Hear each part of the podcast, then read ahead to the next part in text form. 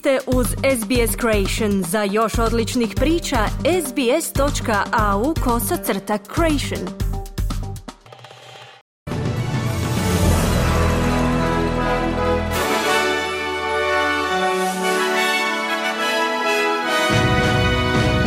U današnjim vijestima poslušajte. Savezna vlada danas će održati sastanak kako bi dogovorila odgovor na lokalne posljedice sukoba na Bliskom istoku. Ministrica unutarnjih poslova Australije rekla je da je oslobađanje australske novinarke Cheng Lei trenutak svjetlosti u mračnom vremenu za svijet. Sjedinjene Američke Države kažu da će podržavati Ukrajinu u ratu protiv Rusije koliko god to bude potrebno.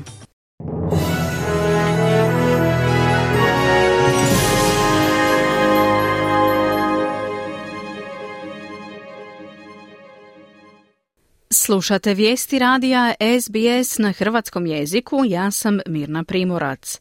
Započinjemo vješću iz zemlje. Savezna vlada danas će održati važan sastanak s ciljem rješavanja lokalnih posljedica sukoba na Bliskom istoku. Ministrica unutarnjih poslova Clare O'Neil i državni odvjetnik Mark Dreyfus sastaće se sa članovima židovske zajednice i stručnjacima za sigurnost kako bi razgovarali o jačanju zaštite Židova i unapređenju društvene kohezije. Jučer u srijedu gospođa O'Neil pokrenula je mehanizam nacionalne koordinacije koji ima svrhu okupljanja saveznih, državnih i teritorijalnih vladinih agencija kao i relevantnih dionika iz industrije i privatnog sektora kako bi zajedno odgovorili na krizu velikih razmjera. Palestinski predstavnik u Ujedinjenim narodima Riyad Mansur upozorava na prijeteću katastrofu u pojasu Gaze zbog potpune blokade i vojnog napada izraelskih snaga. Napad predstavlja odmazdu za iznenadni napad koji su pokrenuli militanti Hamasa iz pojasa Gaze, napadajući izraelske gradove i uzrokujući smrt najmanje 1200 ljudi prema izvješćima izraelske vojske. Izrael je onemogućio stanovnicima Gaze pristup hrani, vodi, gorivu i struji, dok je regiju bombardirao najjačim zračnim napadima u povijesti izraelsko-palestinskog sukoba, što je rezultiralo sa najmanje 1100 žrtava prema podacima Ministarstva zdravstva Gaze. Mansur također naglašava nužnost hitnog pristupa humanitarnoj pomoći kako bi se olakšala situacija u Gazi. There has to be access to the Gaza Strip to provide medical and humanitarian assistance. Mora postojati pristup pojasu Gaze kako bi se pružila medicinska i humanitarna pomoć. Situacija je izrazito teška za naše civilno stanovništvo, a razaranje je izvan svake mjere.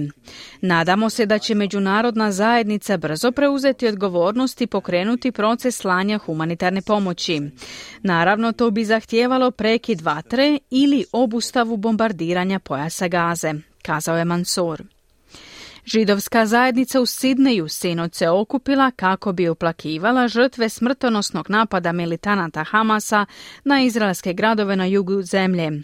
Tisuće ljudi su sinoć iskazali svoju solidarnost, ovaj događaj je također bio odgovor na pro-palestinske skupove koji su se održavali širom zemlje. Svjedoci skupa u ponedjeljak navečer izvješćuju da su čuli antisemitski govor od nekih sudionika, uključujući skandiranje "Gas the Jews". Organizatori skupa iz palestinske akcijske skupine osudili su takve postupke, označivši ih kao djela nekih ekstremnih antisemitskih pojedinaca. Sinoć se 5000 ljudi okupilo u Rodney Reserve u četvrti Dover Heights. Mnogi su držali izraelske i australske zastave te nosili transparente s porukama "Pravo na sigurnost" i "Solidarnost s Izraelom".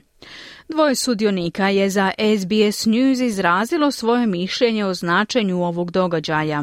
Well, tonight is about showing people that there's no reason to scream horrible things about Jews because the reality is there's a lot of ignorance also. The kind of inhumanity that Hamas has shown has no place on our planet.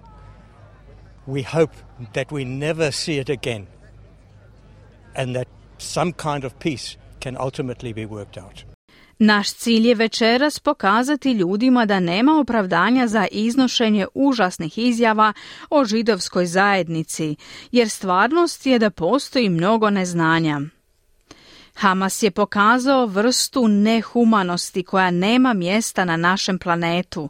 Nadamo se da je nikada više nećemo vidjeti i da će na kraju prevladati mir, kazali su neki od sudionika. Ministrica unutarnjih poslova Australije Clare O'Neil izjavila je da je puštanje australske novinarke Cheng Lei iz kineskog zatvora trenutak svjetlosti u tamnom razdoblju za svijet. Bivša voditeljica na kineskoj državnoj televiziji stigla je kući u Melbourne nakon više od 3 godine provedenih u kineskom zatvoru. Kinesko ministarstvo vanjskih poslova priopćilo je da ju je sud u Pekingu osudio na 2 godine i 11 mjeseci zatvora zbog nezakonitog otkrivanja državnih tajni stranim zemljama, no detalji nisu precizirani. Gospođu Cheng je po dolasku u Melbourne dočekala obitelj s kojom redoviti kontakti nisu bili dopušteni, te ministrica vanjskih poslova Penny Wong. Ministrica O'Neil izjavila je za ABC da je oduševljena gospođom Lim i njenom obitelji. It's been a week of complete darkness on the international news front, and this is just a moment of sunshine for all Australians to see someone who has been incarcerated for 3 years. Protekli tjedan je obilježen potpunom tamom na međunarodnom novinarskom horizontu. No ovo je trenutak svjetlosti za sve Australce koji su napokon dobili priliku vidjeti osobu koja je 3 godine provela u zatvoru. Cheng Lei je prošle godine podijelila svoje iskustvo te kazala kako je imala svega 10 sunčanih sati godišnje tijekom služenja svoje zatvorske kazne. Sada je kod kuće sa svojom obitelji. Želim izraziti iskrenu radost zbog ovog emotivnog susreta i poručiti Cheng Lei i cijeloj njenoj obitelji da je cijela naša zemlja oduševljena što ponovno mogu zajedno vidjeti majku vraćenu kući tamo gdje i pripada, kazala je O'Neil.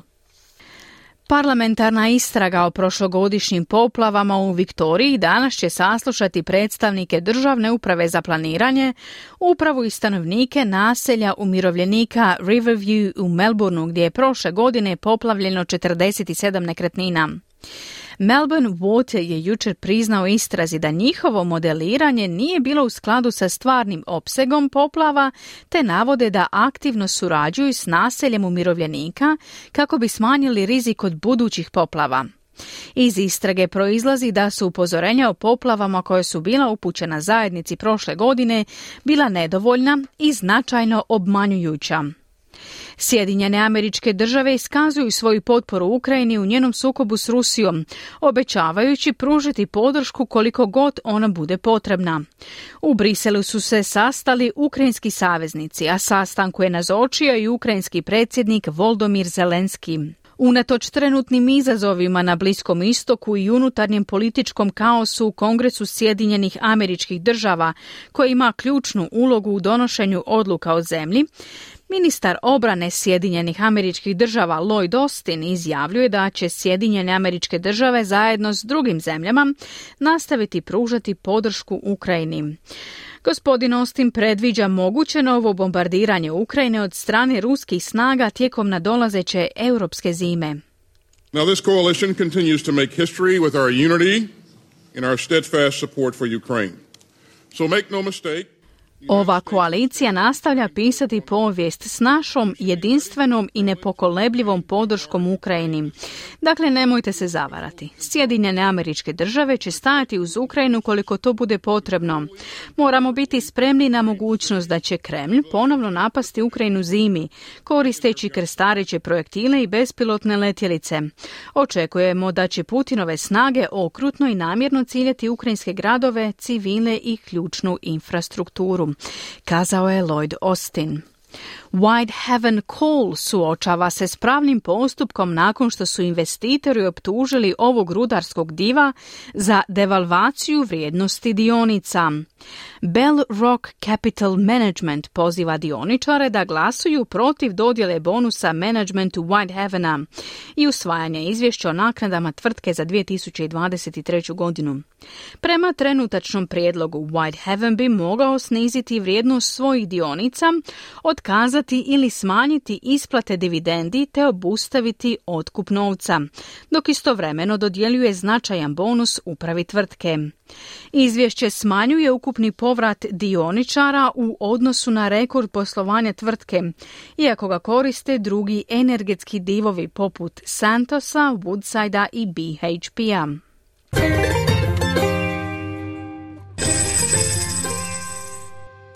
Danas jedan australski dolar vrijedi 0,64 američka dolara, 0,52 britanske funte te 0,60 eura. I na koncu, današnja vremenska prognoza za glavne gradove Australije. U Pertu se danas očekuje sunčano vrijeme te maksimalna dnevna temperatura do 27 stupnjeva Celzijusa. U Adelaidu moguće kiša u jutarnjim satima i temperatura do 19 stupnjeva. U Melbourneu kiša i temperatura do 20 stupnjeva. U Hobartu također kiša i temperatura do 18 stupnjeva. U Canberri kiša i temperatura do 27. U Sidneju kiša u popodnevnim satima i temperatura do 32. U Brisbaneu pretežno sunčano i temperatura do 28. I u Darwinu se danas očekuje pretežno sunčano vrijeme te maksimalna dnevna temperatura do 35 stupnjeva Celzijusa. Slušali ste vijesti radija SBS na hrvatskom jeziku. Za više vijesti posjetite internetsku stranicu SBS News.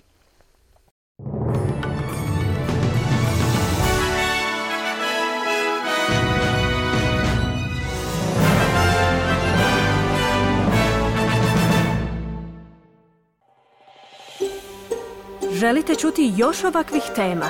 Slušajte nas na Apple Podcast, Google Podcast, Spotify ili gdje god vi nalazite podcaste.